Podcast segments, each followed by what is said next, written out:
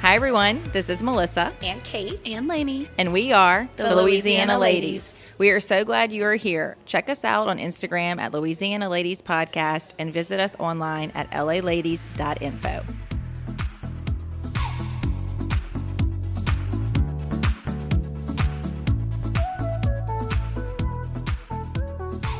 All right, guys, back with another episode of Louisiana Ladies. So, our co host arrived on time. Woohoo. I did. I did. And it's even a 3 p.m. recording. so, uh-huh. yes, another teacher. Shout out to Jenny B. Covered my dismissal. So, yeah. And then no traffic. It was great. Thanks, Jenny B. It was a miraculous day. It was a miraculous day. Yeah, I told Dee. I was like, we normally just start without Kate. So, uh, but we do have a guest here, and I- I'm not going to mess up this name because her name is Dee Blake. That would be terrible if I mess that up. She is the executive director of the Baton Rouge Zoo Foundation.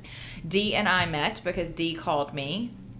You, somebody told you to call me. Mm-hmm. Several people said that for oh. what I needed, you were the place to go. Oh, I love it. See, you are famous. golly! Wow. Okay, so Dee calls me, and we have a lovely conversation, and now she's become a client. Aw. That's right. And happy. and before we talk a little, so when we went out to go meet with Dee, we got like the VIP tour of the zoo in a golf cart. Did you get to I do should some, have like been at this meeting. behind the scenes? Uh, no, you know we wanted to respect the animals, but we got like a. I mean, we She got was a giving them their privacy. Okay. We yes, we but it was really it was really neat. Like I've never. I mean, normally you walk around the zoo and you kind of read everything, but yeah, it was it was it was super fun. We had we we felt special on the golf cart. Aw. Okay, so Dee, thanks for being here. Thank you for having me. This is a lot of fun. Yeah. That's what we try to do, Dee. You know, we try not to take ourselves too seriously over here at Louisiana Ladies. I love it though. One of my students, so there's this new social media that's the young people use. Like, Lainey, you might be on it. Be real. Oh, yeah. Yeah. I, I wouldn't say it's so new. But Okay, well, like Okay, newer. I've never heard of it. So New, it's new. new, newer than the clock Yes. app, Yeah, newer, yeah. newer than TikTok, Yes. and it is. I think it's the social media that has finally like left the millennials behind, and it's yeah, just Gen I will Z say, and like, below. even a lot of my friends aren't on it. I have it and I don't use it very often. like m- like my middle schoolers are on it. The girls I coach in high school are on it. My niece and nephew, nieces and nephews in college are on it. It's like you know, Mm-hmm. definitely a younger generation. Has to work up through the generations to get to the rest of us. Right. But apparently, one of my students in his Be Real posted that he was listening to the podcast. That was his his Be Real was that he was listening to Louisiana Ladies.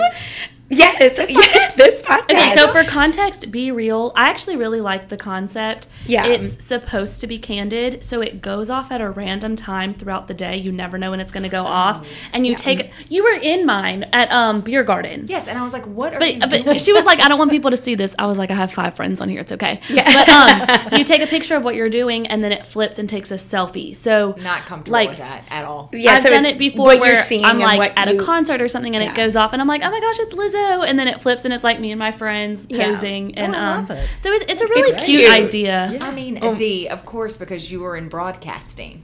yeah, We're me and Kate are just normal. We're no, we're like normal folks. You Yeah. know. But I have more photogenic friends than me, so I just make sure they There are it There There you you go. I do See, that. I like that strategy. The cheerleader effect. No, I'm pretty sure I was standing right by Lainey, and all of a sudden the phone flipped, and like I was making a funny face because I wasn't. you weren't didn't know it ready. Yeah. And she was like, "It's a B reel. I'm like, "What is that?" Yeah. Well, but I, I it- definitely don't do it every day. it caught one of my students while he was listening to Louisiana Ladies. So even though I have mentioned it more than once at school, they all came in today like, "Oh my gosh, we found your podcast. We're listening." Blah Oh blah. my gosh. And I'm like, "Well, oh. you're not going to like." What grade are they in? that, that's my seventh graders. Okay, okay. I was gonna say because every once in a while, you know, we don't throw a super bad word. I was say, we're really not that I honestly, inappropriate. I put it all on you, Missy T. I said, y'all, sometimes my co-host says the sh word, and they know I don't like shut up. And so, um, one little girl, oh, little girl, one girl says, "Oh, does she say shut up?" and I was like, "No, the one that rhymes with The hit." other one. And um, and they go, "Oh, okay." But I said, "But that's all Melissa Torito." Said- Wow, the blame game. I know.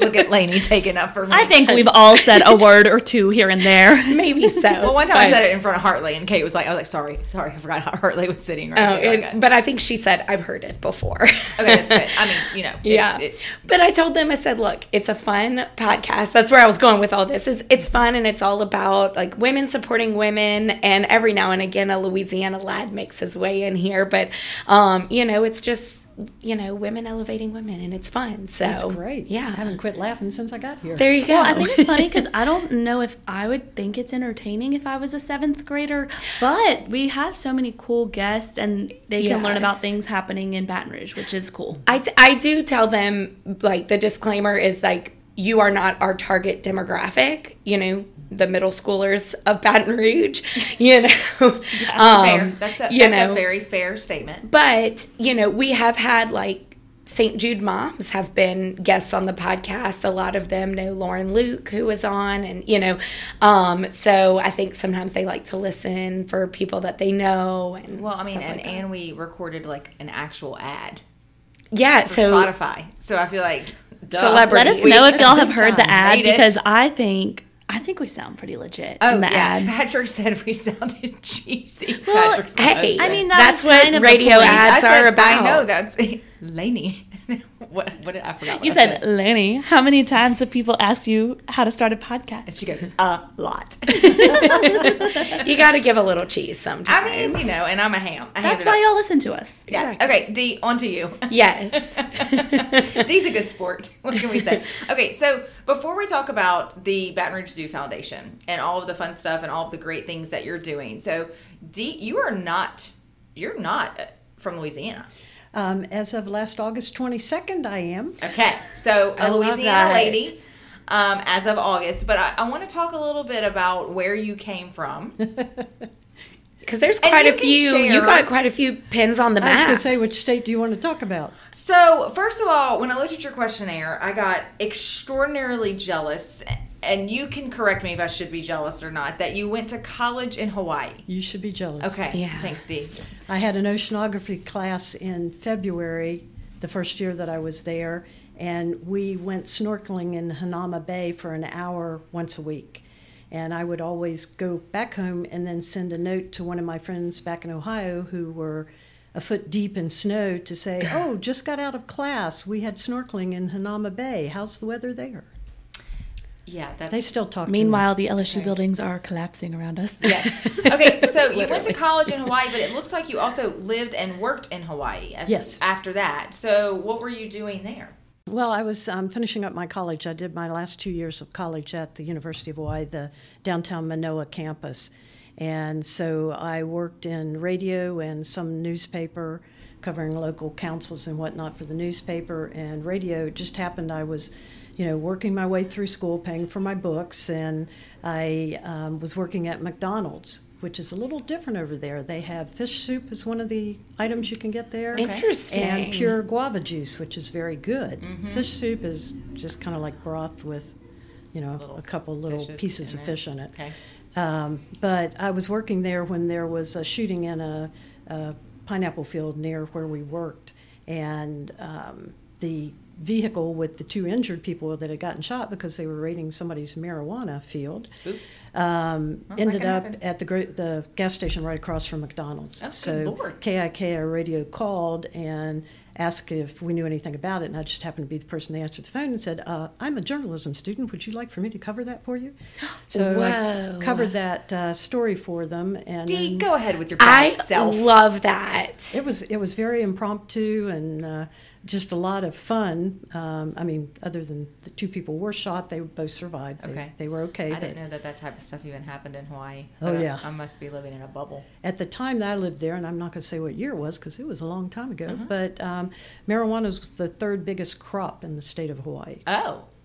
Did you? Did anybody else know that? I sitting in wouldn't this have room? 'Cause guessed that's- that And at I've been to Hawaii a couple of times, but I mean, I've been where Probably the, not still the case, but Okay. it was at the time. Okay. Wow, interesting. So then, so you worked on the on radio. Mm-hmm. So like this podcast is like child's play to Dee. She's like, I mean, I've, I've It's been in broadcasting. oh yeah, she was asking us questions about the equipment. Yeah, we didn't know the answer. So, um, okay, but you okay? So you did that, Mm-hmm. and then you worked in broadcasting. I think you said for thirteen years. Yeah, I started um, when my ex-husband and I moved back home um, to West Virginia at the time, Okay. and uh, started working at the television station there. Ended up uh, moving to Richmond, Virginia, to work at an ABC affiliate there, and was probably there the longest, about nine years. I did some uh, radio in Washington State as well when I lived there. Okay, so when you worked in broadcasting, you were like on TV. Um, no, I don't like being on air if I can avoid it. Oh, okay. I can do it if I have to, but Okay. I prefer being behind the scenes. So I did writing, producing, did all the MDA summer camp vignettes, and produced the Charlottesville, Virginia uh, summer camp, or not summer camp, but the telethon. And then um, also did some field shoots and worked in engineering some, switch programming on air and master control, a little bit of everything behind the scenes. Uh, yeah, I, I feel like that's a wide. She just pro- said I do it all. she does it all. Wow. Okay, so did you? Did you like doing that? Yeah, I did. But the problem, and, and what people don't realize who watch like the evening news or the morning news, the morning news people come in at like three or four in the morning. I know that sounds horrible. And I was on a schedule, I was on a day shift, but if we had national talent coming in to do a news story, um, we had to be in at 3 a.m. Like if Lester Holt was coming in, we had to be in at 3 a.m. And we still had to work on normal shift, which was say 7 to 4. And in the wintertime, it's dark by 4 p.m. So I'd go in in the morning, it'd be dark. I'd go out home in the evening, it'd be dark. And Did you we get called depressed? it no, but we called it the Mushroom Factory, and you only socialized with the people you worked with because they were the only people on these weird schedules that you were on. Yeah. Yeah. So um, I was doing a lot of work with MDA at the time and, and thought, you know, I could have a career in the nonprofit world and I could give back and do something that I'm skilled to do, that I've been trained to do. So um, I ended up going to work for MDA initially and then have worked for a number of different nonprofits National Multiple Sclerosis Society, Easter Seals, United Way, um, just a variety of nonprofits in different states. Okay, so I'm gonna ask a question. How on earth did Baton Rouge Zoo Foundation convince you to come here? It, it, they didn't have to twist my arm at all. So they No way, um, Dee. No, I was at a point in my career where I wasn't building my career anymore. So I wanted to do something that was in my wheelhouse of things I'm passionate about, which are disability, um, diversity, equity, and inclusion, and animals. I grew up on a 160 acre farm. I had all kinds of critters. And I've always volunteered with animal rescue groups. I'm volunteering with Cat Haven here uh, in Baton Rouge. But I wanted to find something that would combine my passions with my skill set. And I just was looking through something on LinkedIn, something cropped up as, as they do on LinkedIn, and it was a job with the Baton Rouge Zoo Foundation. And I'm like, oh my gosh, a zoo, you gotta be kidding me. This would be perfect because I was in Memphis when they were doing renovations like the Baton Rouge Zoo is doing now, and I volunteered at the time there. And it was an amazing experience to watch these enclosures go from something old and outdated to something so exciting and something that you could find at the top zoos anywhere in the world. And that I knew was what was going to happen here. But I still thought, well, they probably won't hire me because I have somebody local. They won't have to move them down here and all that. But I thought I'm going to give it my best shot. Yeah. So initially, I did a lot of research on the Baton Rouge area because I didn't want to have them bring me in for an interview if I made it to the final interviews, um, if I wasn't serious about coming down here and staying. Yeah. And so I did a lot of research, and I'm like, wow, Baton Rouge is a really well kept secret because there's a lot here. Knew about New Orleans, I've been to conferences there before, but didn't know a lot about Baton Rouge. But you have all these great things that are things I like to do. You have an equestrian center, you have all these lakes and parks, and, you know, BREC just took top place in the nation for large parks. Hmm. And I mean, how cool is that? And I was particularly thrilled about that award because I have family in Columbus, Ohio, and in Cleveland. And Cleveland was one of the large parks that they were in competition with. They were one of the top three, and we beat them out. So my family hears about that regularly. Okay, so why don't I feel like I didn't hear about that? Does did Baton Rouge tout that? Oh yeah, they've been taking the. They have a gold medallion, and they've been running ads on TV. Oh, well, Yeah. I- 'cause I don't- So Some Some billboards too, I think. Yeah, they've won it. I think three times over the years. Wow. But um, Yeah, we have some great parks. Yeah. I mean, I spend most of my fall at one of them at Highland Road Park. It Mm-hmm. is a fine park, you know, not only for cross country, but observatories there. yeah, exactly. The, you know, frisbee golf golfers. But it's you kind of know. a testament to what you said about Baton Rouge being a little secret because there's even things that we've lived here and we don't even know about. Yeah. It's like a kept secret from And the every locals, place I've lived that's like that with the local people, they don't really take advantage of whatever the best selling points are for tourists because you kind of take them for granted. You grew up with them, maybe as a kid you went to them a lot, and as an adult you take your own kids, but you don't necessarily think that much about it because it's always been there. Um, but for people coming in, what Baton Rouge has to offer is a lot. And I, I knew in the interview, I forget, one of the board members asked, um, you know, do you think you'd like it down here? And I knew they were thinking, she's going to come down here and she's going to miss North Carolina or something, and we're going to have trouble keeping her. And I said, look, I wake up every morning and put on Cajun music because I'm not a morning person. It makes me smile, it's cheerful, it's upbeat. And before I leave the house, I've got a smile on my face and I'm awake. And I like Cajun food, and that is hard to find in North Carolina. Uh, Yeah. yeah. Uh, it, it's hard to find food like ours anywhere, even if other places try to make it. I'm just going to be honest. Well, It's and the, the the people here are so warm and so friendly. Absolutely, everybody I've met has been very supportive of me being the new kid and trying to introduce me to other people. Um, I immediately got um, somebody connected me to the Capital Area Network, women's professional groups. I'm a member of that. Rotary, which I'd been a member of Rotary, and you all have the, I think it's the fourth largest club Big Rotary. in the world Yeah. now. I think that's it's because awesome. nobody ages out and leaves. Well, I think it's more than that because they've got a lot of new members coming in. They do. They were. I. I was part of Rotary. I am. A, I am a Rotary dropout. Um, it- once a week is a lot. Well, I just went to Rotary yesterday. We're supposed to be recruiting new members, so we'll we'll Oh, talk well, after Uh-oh. this. I was already in the newsletter that I, that I was a dropout. Um, so okay, so, so okay, so this was an easy decision. It was very easy, So and I was just thrilled when I got the offer. Oh, deep. I love that. And you moved here in August of 22, you said? Yeah, I started. Um, the final interview was the middle of July, middle to end, so I knew what I was getting into with the weather. Mm. and I went back home and I said, if they hire me, the first thing I'm going to do is um, buy a generator. And as soon as I buy something, that'll be the first thing that goes in. And, and that actually happened. So the zoo connected me with somebody that they had gotten some generators from. And he's been wonderful. He introduced me to a ton of people. So if I needed anything for the house, you know, electrician, a plumber, anything like that, he had people and gave me people to give a call to. And um, so it's just been a wonderful experience down here because the people are so welcoming and so friendly. It's like a, a small town, but it's a huge town Yeah, it's a small big town. We always say that. Yeah. with a lot to offer. We always say that. Yeah. It, I, I do, and I think maybe I mean since I've been here my whole life, you too, Kate, right? hmm Um, it's not that you take for granted. You probably do. You probably take for granted the fact that most people here are very friendly, no matter where you are. You could be in Starbucks, and the person next to you you might end up having a conversation with them, right? Or in the airport, and then you go to other places and you realize that those people don't want to talk to you.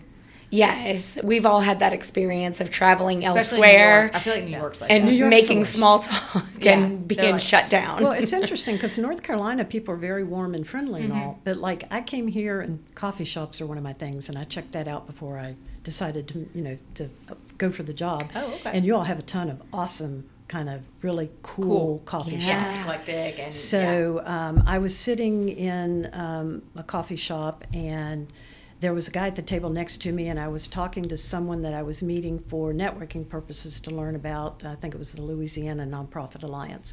And when she left, he kind of leaned over and, and introduced himself, and he said, "I heard that you work with." Um, uh, the Zoos Foundation and that you do fundraising. Um, he said, I know somebody you need to talk to. And he gave me the name and the phone number of a guy to call. Wow. Yeah, no, I will say there are people here, like most people here, are more than willing to help you out. Wait, so what's your favorite coffee shop? I literally wrote that Oh. down to ask because I'm so curious. I, I knew last night when I put down that I like coffee shops that this was going to come up, and it's really hard to say. I think um, because you know you got community coffee, and that's what we have at the office all the time, and it's really good. But we have meetings out at different coffee shops, and like yesterday, I was at French Truck, and it's more about my favorite things. So at French Truck, they have a New Orleans iced coffee that has chicory coffee in it, but it's not bitter. It's got a little sweet in it, and I don't normally put sweetener in coffee, but I love it. And then um, I'm going to forget the name of the coffee shop, but it's on Perkins, just up past um, Fresh Market. And they have a cortado that I really love. It's a smaller cup, it's a little bit stronger, but it's yummy. Are you talking I'm about try- Rev in the Willow Grove area? Yes. yes. Yes. Okay. and that's Love really Rev. good. And then on Lee Street, there's a nonprofit coffee shop. Lighthouse. Lighthouse. Uh-huh. And yeah. they have some good specialty items too. So I still have more to discover. I have a list. I'm trying Oh, to work. There's some good ones the Yeah. And there's actually one in um, up toward the zoo. Um, so you've got Baker and what's the other little town that's up there in that area? Zachary. Yeah, I was gonna say Zachary. no, but it's before. It's like if you get off the exit there, you go right to go to the zoo and to Baker. Oh, Scot- left. Scotlandville? Scotlandville. Yeah. Scotlandville has a new little coffee shop there, and they have some um, fruit drinks and things, um, and some food as well, and it's really good. So we've been having one-on-one staff meetings a couple times there, and get something to drink, and they've got plenty of spaces where you can, you know, have a meeting with somebody if you wanted to. Love so, that. Cool. Yeah. Yeah. I feel like Baton Rouge probably has a lot of coffee shops and a lot Uh, of yes. bars. I was gonna say, have Yeah. you checked out Brew Haha yet? Yeah, I was gonna say Of course. Love that female Well, owned uh, business. One of the things I like about those coffee shops is they. mm, I don't know how to put it. When I go to Starbucks, it is loud. hmm I don't. It's just loud. Doesn't Yeah. matter. They are con- that maybe they're they're just there's constant noise, but like I can go to Brew Haha and find a little a little nook. even if they're crowded, like a little nook. You know, it Mm-hmm. just lends itself to a little bit more conversation. It helps a lot because I do a lot of meetings in my Yeah. work with people, either getting to know them or talking about something specific. And coffee shop's perfect for that Mm-hmm. because you get a little something to drink, you sit down, you relax, and you can spread out paperwork if you need to or, or chat, and it's great. Yeah. And I grew up. My dad was in law enforcement, so whoever got up first in the morning turned the coffee pot Mm-hmm. on. Whoever went to bed last turned it off if they remembered. yeah. Gotcha. Okay, so let's talk a little bit about the foundation. Okay. And w- how long has the foundation been in existence? Do It's actually fairly new because um, it had been Friends of the Baton Rouge Zoo for a number of years, and it was a group of volunteers that just supported the staff, the marketing PR staff, the fundraising staff with some of the events, you know, coming out and helping up, maybe opening doors or whatnot. And it has evolved to a new level and become a foundation. And they had, BREC had, um, I believe they had two different consultants. I know the Carter Group was one of them, come in and do some evaluations and assessments and recommend how to take things to the next level. And that was to transition to being a foundation, hiring an executive director, and creating a really comprehensive development program. And so that's what they brought me in to do. And so the foundation is basically support for the zoo. Yes. So I'm sure everybody knows that BREC has put a tremendous amount of money into the renovations and everything that's taking place at the zoo. They've really done a stellar job of planning and, and the work that they're doing with the zoo director to pull all this together. But what they fund doesn't cover everything that's needed. You know, they fund on an ongoing basis the uh, staff salaries, the facilities management, all of those things. But there are things that crop up throughout the year that are either opportunities or unexpected needs. And those monies weren't in the budget for the year because nobody could anticipate them. So those are things that the foundation can help with.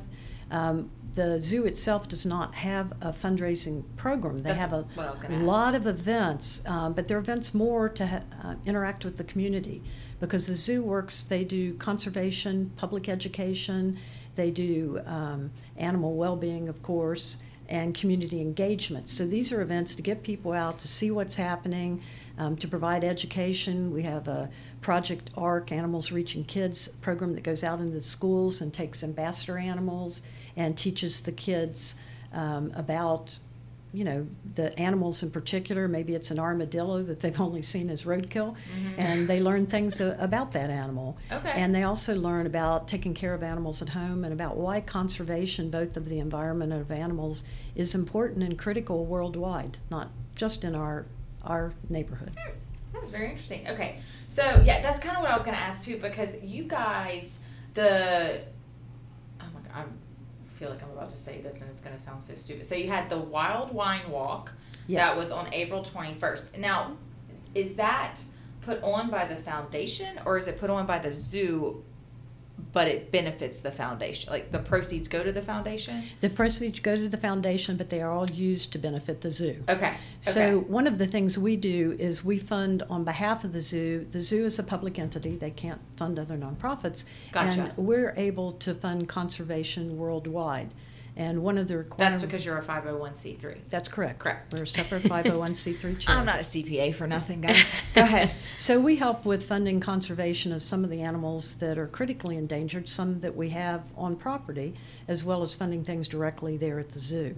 So we have, um, for instance, um, one of our newest exhibit to open of, of, of these renovations is the pygmy hippo exhibit. And the trend in zoos apparently used to be more zoological, where you just displayed an animal and it was all about that one animal. Now it's zoogeographical, so it's really talking about a geographical area of the world, like the um, equatorial Africa, where the pygmy hippos are from. And it's learning about not just that animal, but the environment it would have lived in, other animals that might have been there in the same environment.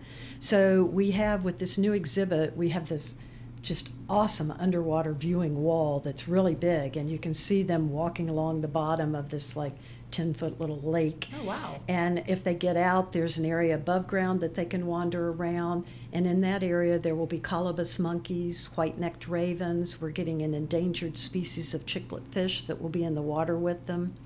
And we keep our animals birth to death with the exception of conservation. So we do trade with other zoos now and then for um, conservation for breeding purposes. And with the pygmy hippos, I had been saying that there are only 20 pygmy hippos in the United States. They're an endangered species in the wild.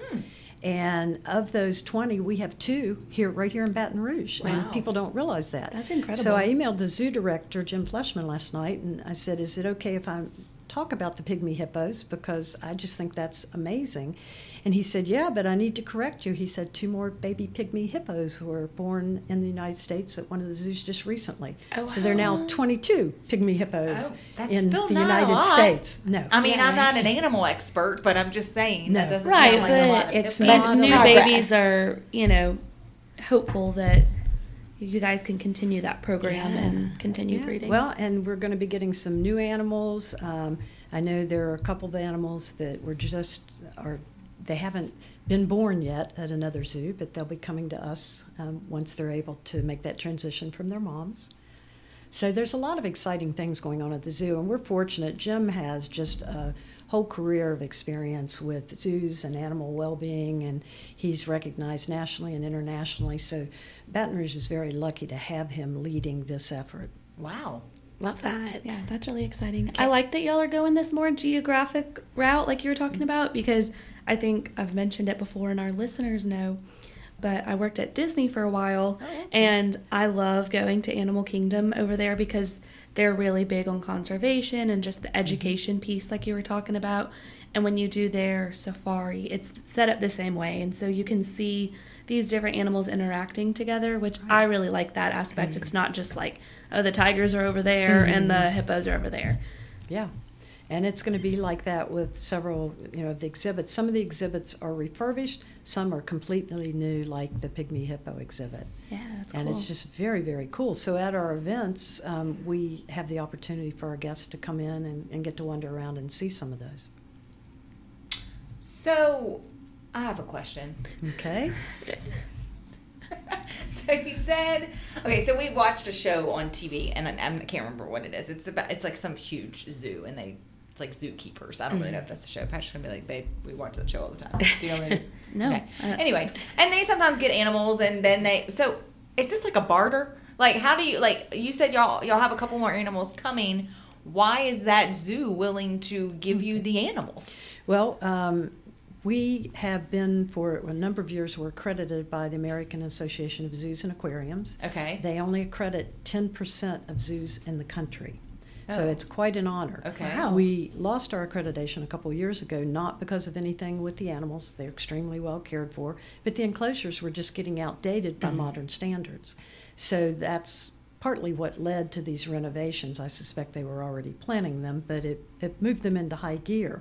We should get our accreditation back next year, but because we've been so involved with AZA for so many years, um, we can work with different zoos. Um, and then, like I said, Jim has a really strong reputation too. So, you know, we trade um, animals out when we trade one in. We are often Oh. trading one out as What well. is kind- is that- This is it- like it- the BDO Alliance. Is that isn't that kind of like bartering, right?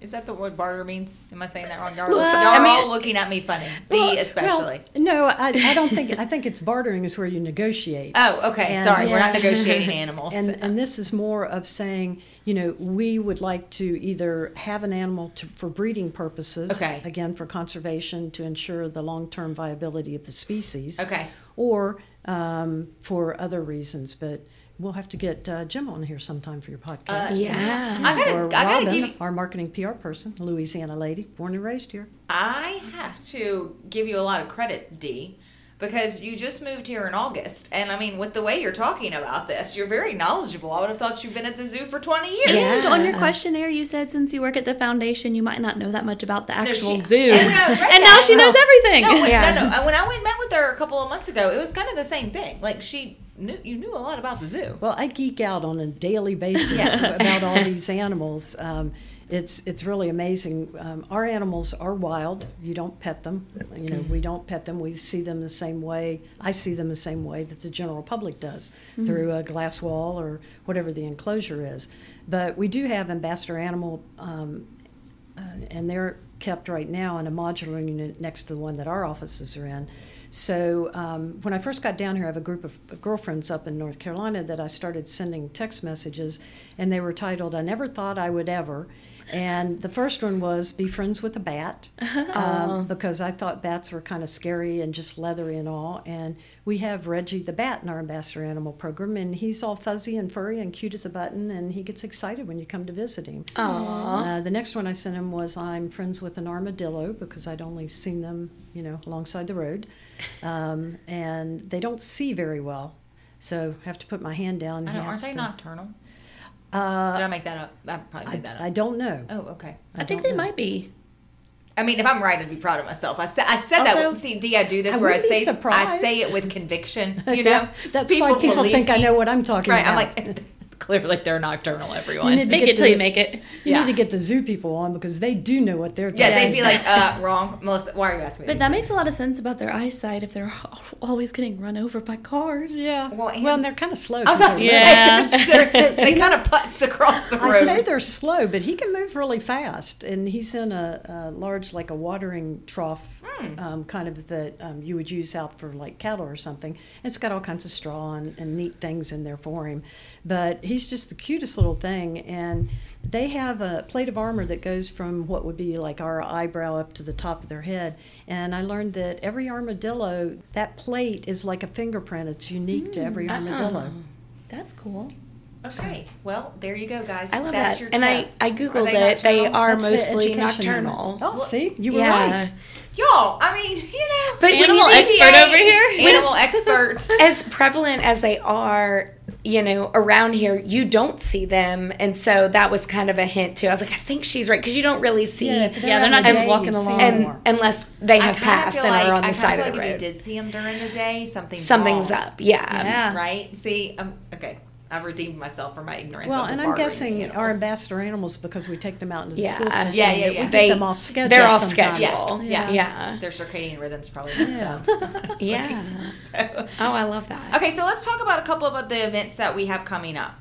Uh, Dream Night is June 2nd. Mm-hmm. Okay, what is that, Dee? Well, we partner with local. Does everybody take naps and they no, dream? no. this is Dream Night for cancer patients. Okay. So we Oh, work. Uh, we partner with a couple of um, cancer agencies that um, have their patients and their family members come out because, as you can imagine, they have compromised immune systems, so they can't come out and see the zoo like the rest of the kids can. Yeah. And so we close the zoo at five, and they come in after that, and we have a lot of the same things we might have for some of our fundraising events. They get a free T-shirt. They um, you know, get food and beverages, and they can wander around, see all the wild animals, but being at less danger because there are fewer people around. The people that are are people that are used to taking precautions for um, chil- children with compromised immune system and adults. That's wonderful. Oh, so, is that. that particular event sponsored by companies? It is. BASF is has been a longtime sponsor of that event. Okay. We're still looking for um, one or two other potential sponsors for logistics and um, some of the smaller items, but BASF has been title sponsor of the event for a number of years. Neat. And they're very excited to come back, and they bring some special things to the table too for the guests that evening. How long has that event been going on? I don't know. Oh. I Anybody- it just- think I- it's I don't been a if I- few years, but I don't know if a few years means three or more than three. Yeah. I know it's been going and on at least COVID, three. I would think probably threw a Yeah. monkey wrench Yeah. in that with the co- It with would the have. Quite a few so years. It's, you know, okay, so that's wonderful. Um, and then Brew at the Zoo, uh, which is September 29th. That one has been around for some time. Kate, you've probably attended. Mm-hmm. I have. I My husband's guess. in the um, the beer biz. Oh, so okay. yes. Well, we'll have to talk. But Yeah. um, for all of our events that the foundation, we have three events. We have the wine walk, we have uh, Brew at the Zoo, and then we have a 5K run in November. Mm. Oh. But for all of our events, um, because we now have a full team on board to work on planning and implementing these events, we're trying to up things up a notch. So, for instance, with Wine Walk, we greeted our VIP guest with a flute of champagne. Oh. We had special guests for them. We had um, a, a company that does edibles that um, had some nice hors d'oeuvres out for them when they arrived. VIP guest our events tends to come in about an hour before general admission do, Mm, okay. and so they get a few extra benefits. is a VIP like a sponsor? No, VIP is our guest. So we have two ticket prices for everything. Oh. We have. Um, Uh, yeah, I was wondering if you could buy your way into being a VIP. you you had be can. You can. You just buy a VIP ticket. Oh, a Yeah. VIP. Okay, how much are the VIP tickets? Um, I can't tell you for sure because we're looking at that cost right now Okay. for Brew at the Zoo because it's our next event. Okay. But it was uh, 50 and 75, I believe, for Oh, Wine Walk. what a deal! yeah. Yeah, Everybody it should is. be a VIP. I actually was looking into going because my mom was in town visiting that weekend. It was the day after our company Yeah, I think we boil, talked about though, that. and Yeah. um, it just didn't work out. But make uh, but Julie loves zoos and wine, so it would have been and- a great and- time. And Julie probably likes being a VIP. Uh, she if definitely pay loves for it being a not. She VIP. likes being a VIP. I will say this to digress for one second. Lainey's mom comes to our company crawfish boil, which we do extend it to family members. yeah, it's and like a after- family Yeah. And it's like she's not around Lainey at all. No, I don't She's think I was working with the her at all this ev- Well, this she year sees you all the time, so that's her Well, time to meet Yeah, but other she people. doesn't, doesn't. know um, most of us, Dean. You know, she That wouldn't she stop just me. Comes up and we're Working the chatting. room. Oh yeah, no, yeah, I like walked. We have like outside and an inside adorable. point, and I I walked inside, and it was like Melissa, maybe like two of my other me coworkers, and and, Julie my might have been mom, having a heart-to-heart. and they were having a heart to heart. I was like, I'm going back outside. Uh, I can't remember what. I just remember it was getting like a deep conversation. Yeah. Oh, I know what it was. We won't talk about Oh, it on air. it's okay. Uh, um, okay, so.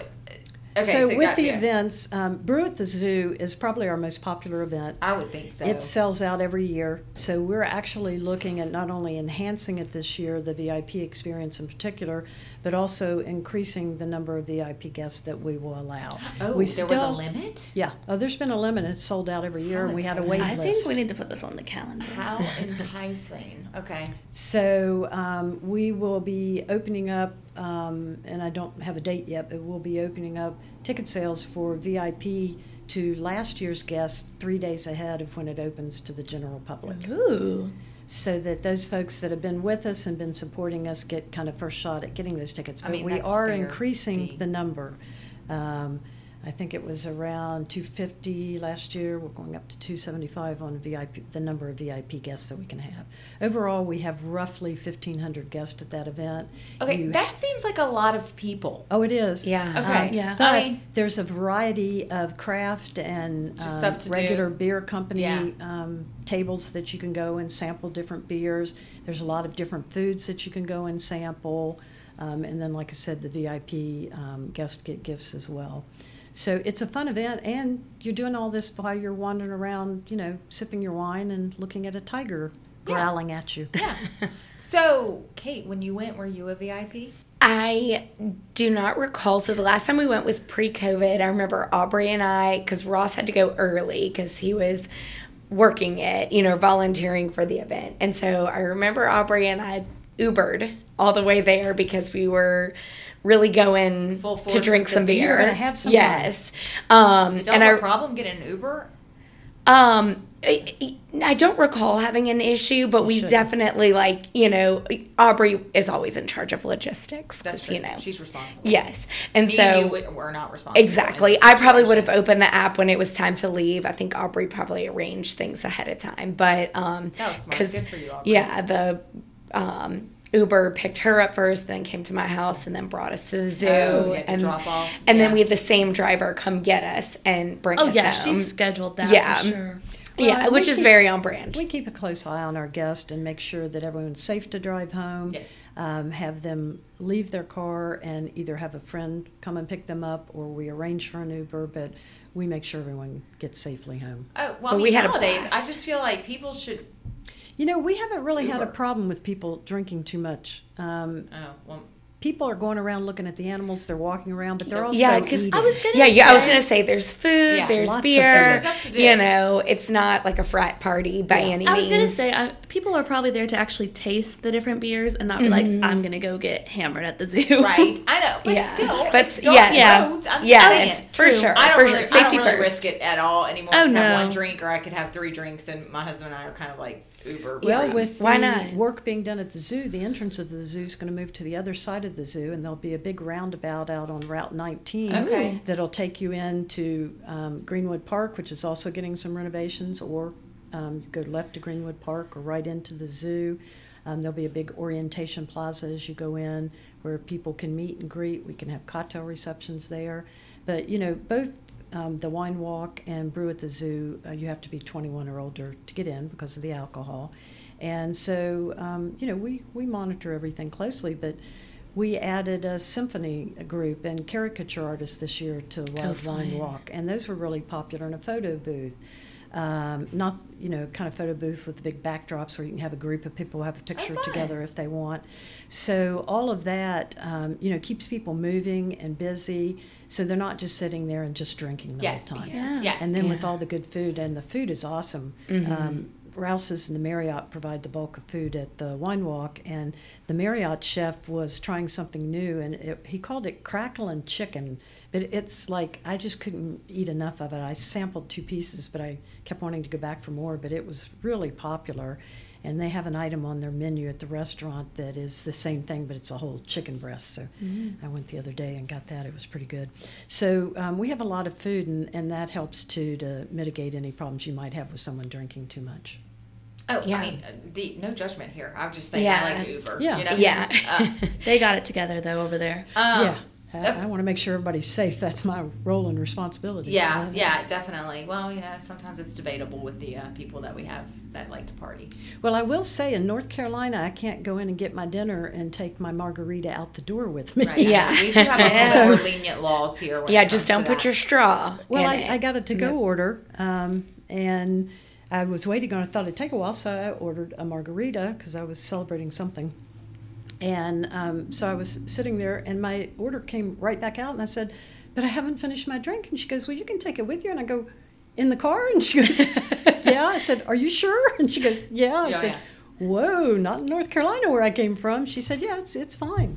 It's she like said it's it- like in the New Orleans airport. You can get a drink and just walk around. Yeah. And you go to other airports and they're like, no, you have to stay in the bar. And you're Yeah. like, huh? What? It's funny having the opposite situation when you're born and raised here and then Mm-hmm. go to different states and you're like, oh, I can't take this Yeah. together. Yeah. Like, wait, what do you mean I can't walk on the street with that? That is Yeah. something that's weird. Um, okay. you know, so- living in a lot of different places, everybody has their own culture and Mm-hmm. Right. their own um, kind of language.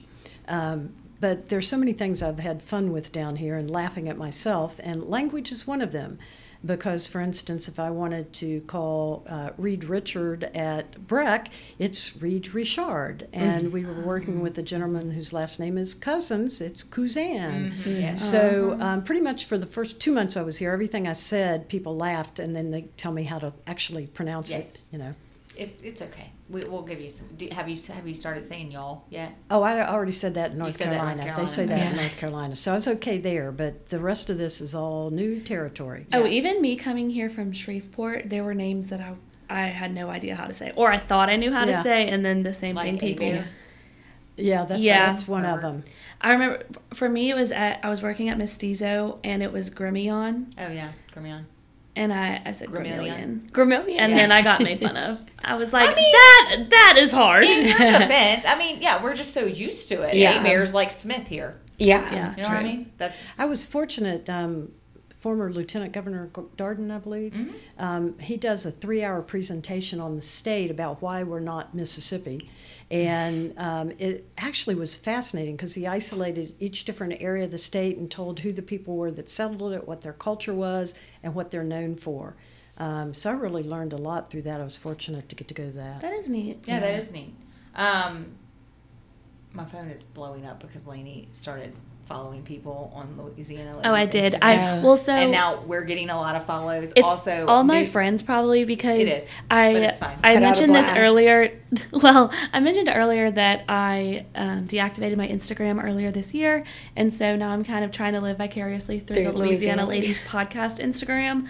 Although precursor, she's coming back next weekend. All right. mark your calendars. I'm gonna be back on Instagram because I have something exciting planned. All right. But um, she's going public. I started. Do I know what is exciting?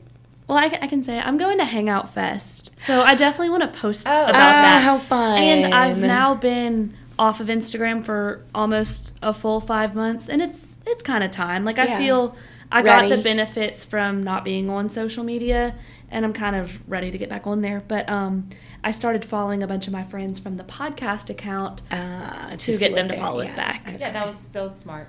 We got You know, that's another thing Yeah. down here. There is a party and a festival and All the time. concert Definitely. every weekend. I just can't take them all in, so I I've got to stay Yeah. a Uh, long time to be able to. Just I will say them this. Is, I'm going to make this about me, but I am very excited because I haven't been to like a big music festival since before COVID, All and. I'm fortunate. We just talked about my wonderful mother, but she lives in Gulf Shores, Alabama, so all my friends and I are getting to stay with her for free. Oh my god, I would love to go stay with Julie. Yeah, I mean you can go stay with her while we go to the concert. Right, no, me and Julie would hang out. y'all would drink wine on Yeah. the patio. We would drink wine on the patio, and we would uh, we would chaperone y'all. Yes, We'd make sure y'all exactly. got home. Yes. Yeah. Well, she she will be our ride the whole time. I did not buy the shuttle pass, Oh, so I'm making her pick us up. oh, And by making, she definitely wants to. oh. Okay, I'm just thinking, what's she gonna do about wine? Okay, TBD. TBD. TBD. All right, moving on. Okay, so um, so Dee, we need to ask you this because we're gonna forget um the walkout song. Oh no, that's for later, not on the podcast. Oh. I mean, Well, you can you say my it here. curiosity You up. can say I it here. What is your walkout song? Well, you didn't clarify that in your message to me, Lainey. No, I said it's going to be the background song for our social media post. I can't forget to ask her. Yes, so Dee. I mean, okay. Well, while But I've now it's asked on the it, air. and the listeners, they're intr- they're Yeah. Good lord, it's been a long week. We've We have their- piqued their interest. Whew, that's all I was trying to say. Come on, uh, walkout song Dee. Do you know what we're talking about? I have no idea. Like if you were a sports player, Uh huh.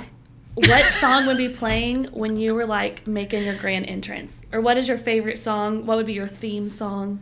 Oh gosh, I can think of so many. Um, from girls just want to have fun to down here when I the like Saints it. go marching in. Okay. Oh my gosh, it. I love Girls them both. Okay. I like it.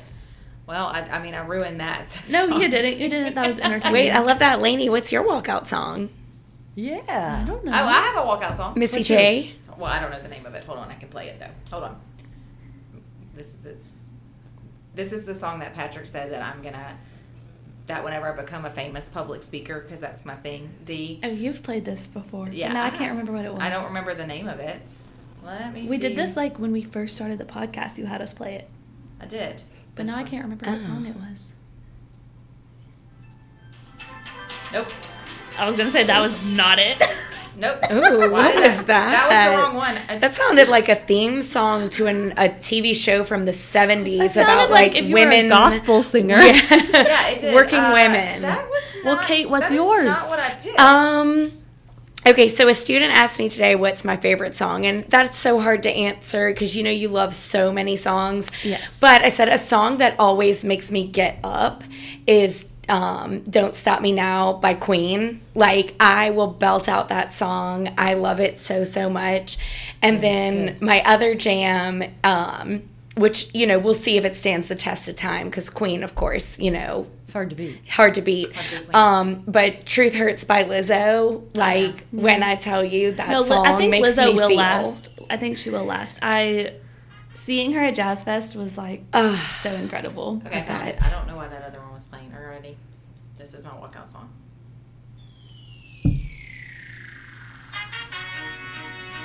This is the theme song to Ballers.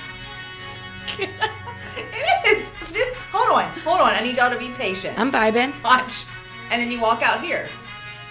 Melissa Torito.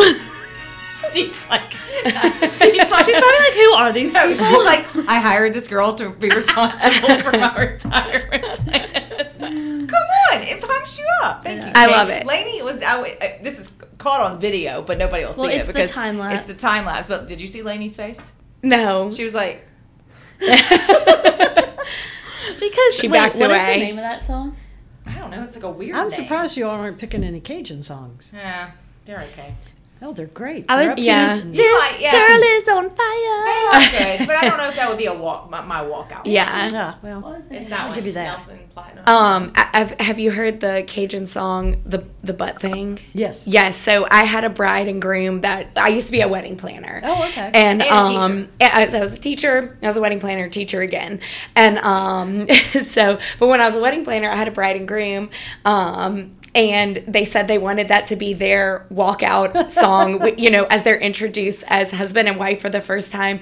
They both have roots in Eunice, Louisiana, and we did the wedding was in Eunice, even though um, at the time they were living in Arkansas, and uh, Stacy, the bride, her parents are here in Baton Rouge. But but anyway, they told me that, and I laughed, and they were like, "No, we're serious. What That's what we."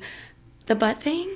Oh my gosh, it's such a good You're song. going to have to play that for her. I We, know. we can do it after the pod, but Yeah. I'm not aware. Oh my gosh. Well, Shreveport, so What's that supposed to mean? North Louisiana. okay. All right, ladies, ladies. Simmer down. Okay. All right. So we so we got Dee's walkout song. We got my walkout song. Hey Dee, you know what my favorite color is? What? Blue. Oh, see, I knew we got along. We did. That's why. Blue is my favorite color of Yeah. all time. Um, and that is an Which leads to my favorite fruit, which was yeah. blueberries. blueberries. That is Any connection there? the no, purely coincidental. So out of all the foods you can possibly eat, blueberries are your favorite food. They're the, well, I when when I saw your question, I opened my refrigerator and I looked in, and the only thing that is always in there is blueberries. Okay. I have small ones for when I'm baking with them or.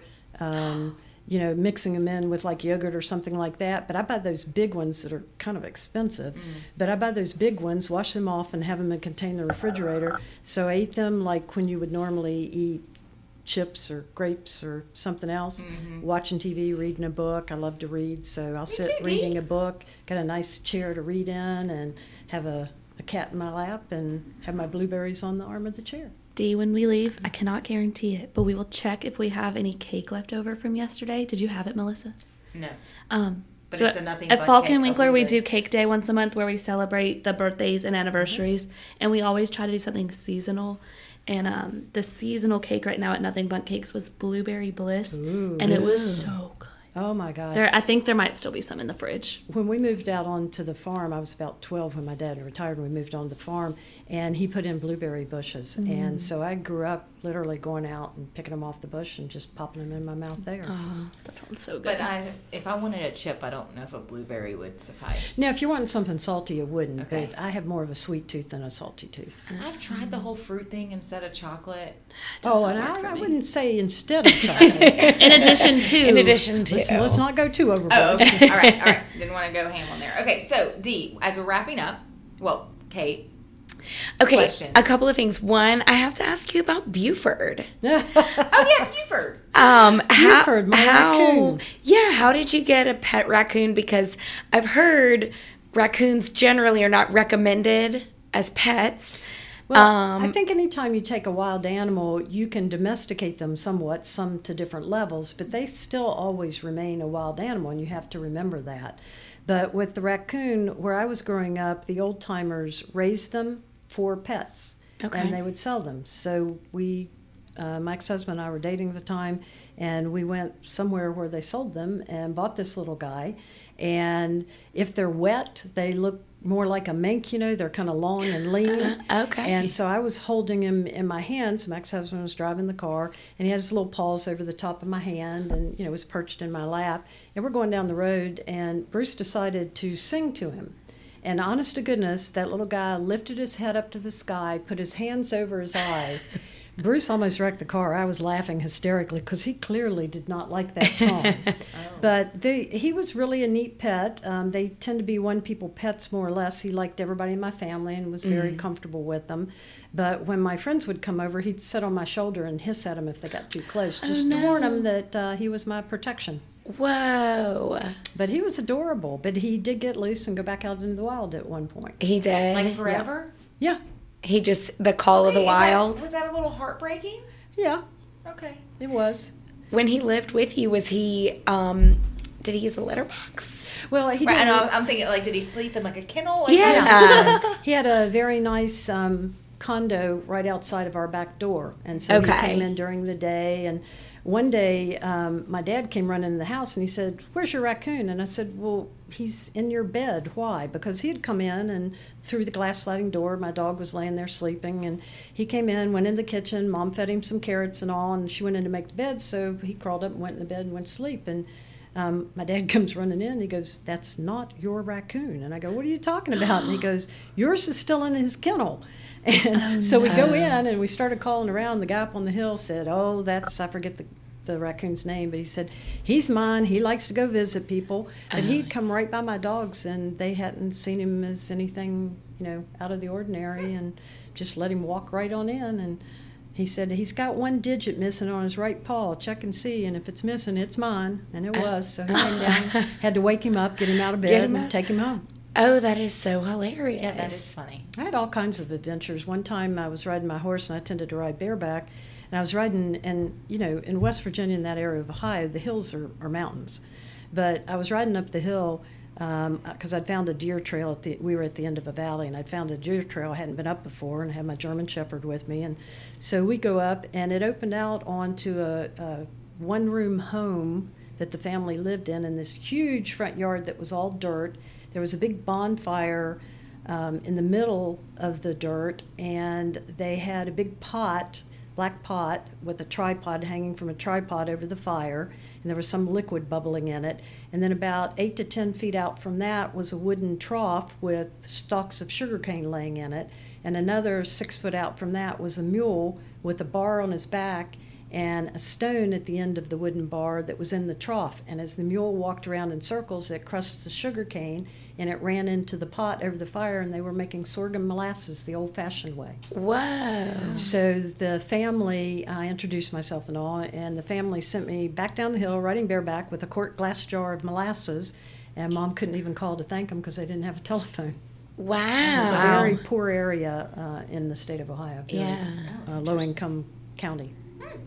Yeah. Oh, we haven't experienced that. We don't even have hills here. Yeah, we we definitely don't have I it. thought That was going to be noticed like a hocus pocus situation with the pot bubbling over the, Yeah. the fire. Yeah, yeah. Kate, other questions? Okay, so is there anything that you can give us any teasers, things we can look forward to, things coming with the zoo? You mentioned the new entrance and things like that. Anything else you can? Yeah, absolutely. Like I said, about a month ago, we opened the Pygmy Hippo exhibit, so it's open to the general public now.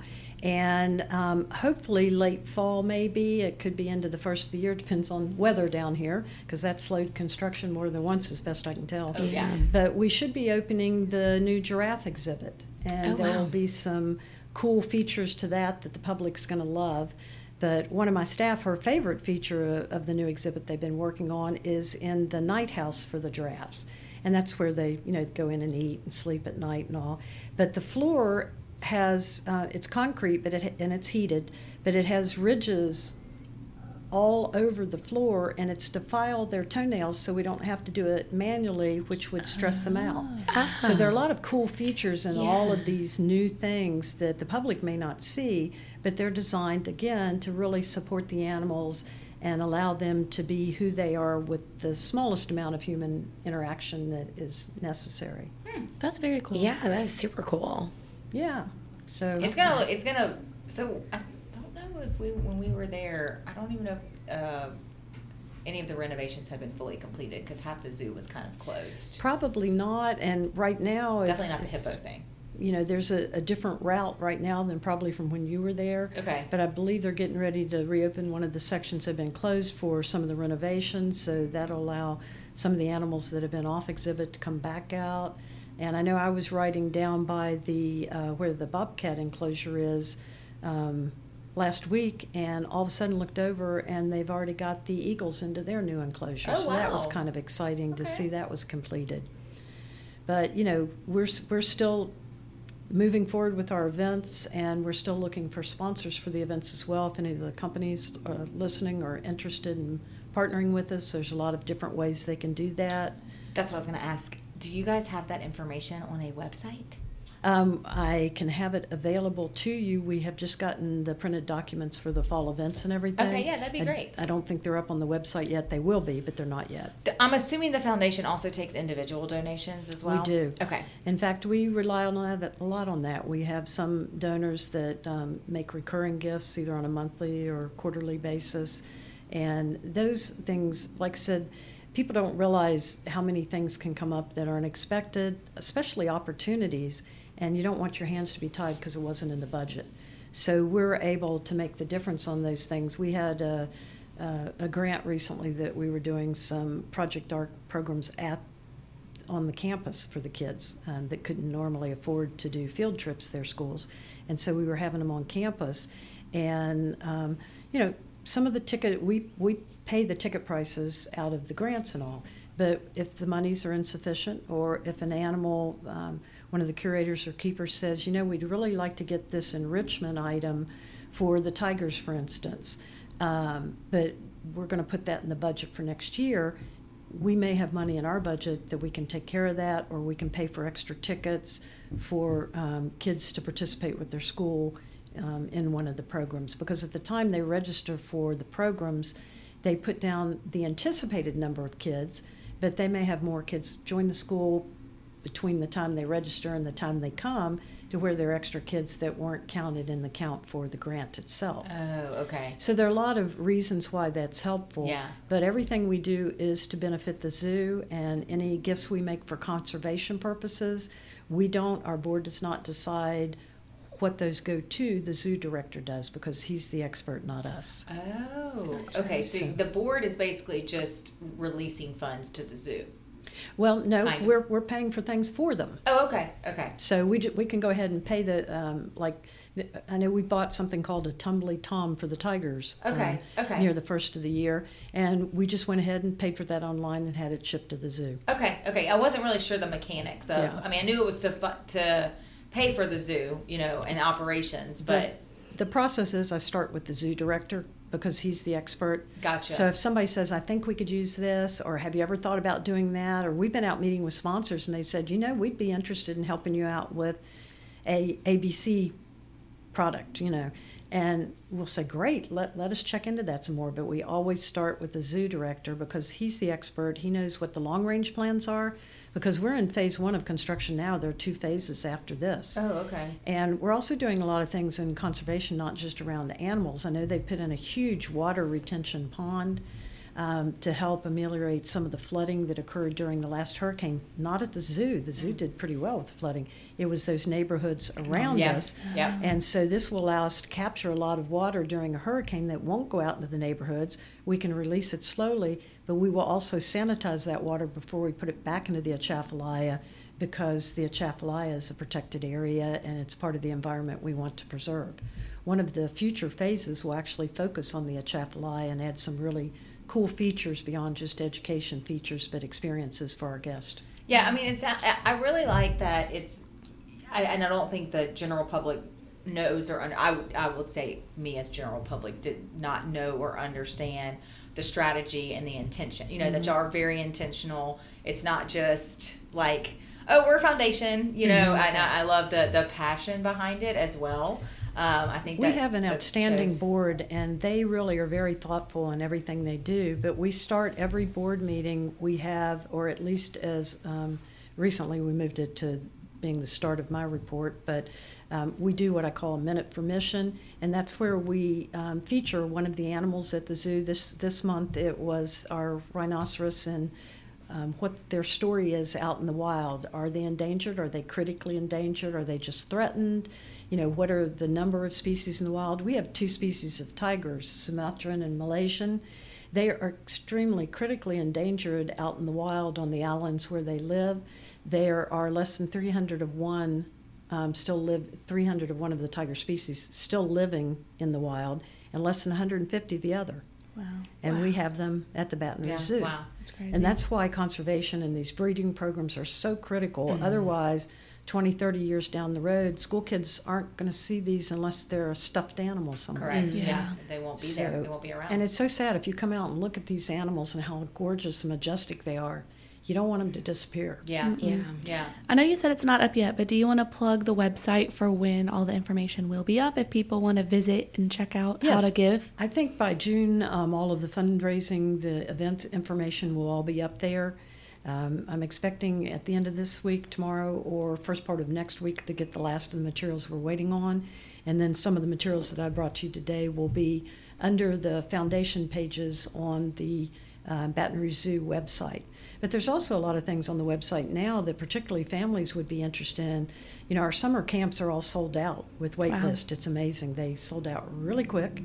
Um, but we have um, Mommy and Me mornings sometimes and different programs where um, people can come out and be engaged, you know, with other moms and their young children that aren't in school yet. And so there's a lot of cool things people can do at the zoo that are on the website. Yeah, and it looks like too that the there's a link to the Zoo Foundation on the zoo's website. And what's the Yes. address for the website? brzoo.org. Correct. Look at Very you. good. I mean, you know, it's Good. like a it's like I host a podcast. There you, You go. would think. Yeah. All right, so thank you so much, Dee, for being here. this has here. been great. I've This never had so been much fun. So much fun, and we hope all of our listeners have a great week. Thanks, Kate. Thanks for waiting for me, but I guess you didn't have to because I was on time. She was Time. on time. On that time. needs that needs to be in the minutes. It's in the minutes. It's on a record. It's, It's recorded in this podcast yeah. forever. Did you hear that, Aubrey? I was on time to something. Yeah, I love how I feel like I talked to Aubrey, and Aubrey has yet to respond to me. Yeah, I know. Oh, we got to have her on the pod. Aubrey, yet another call. Sorry. Well, It's thanks friend of ours. everybody. Come and see us at the zoo. Yes, Yes. we will. So check out all the things that they have going on. It really is super fun, and I feel like you know you can go multiple times and always find something new to do. So hope our listeners have a great week, and we'll talk to y'all later. Bye. Bye.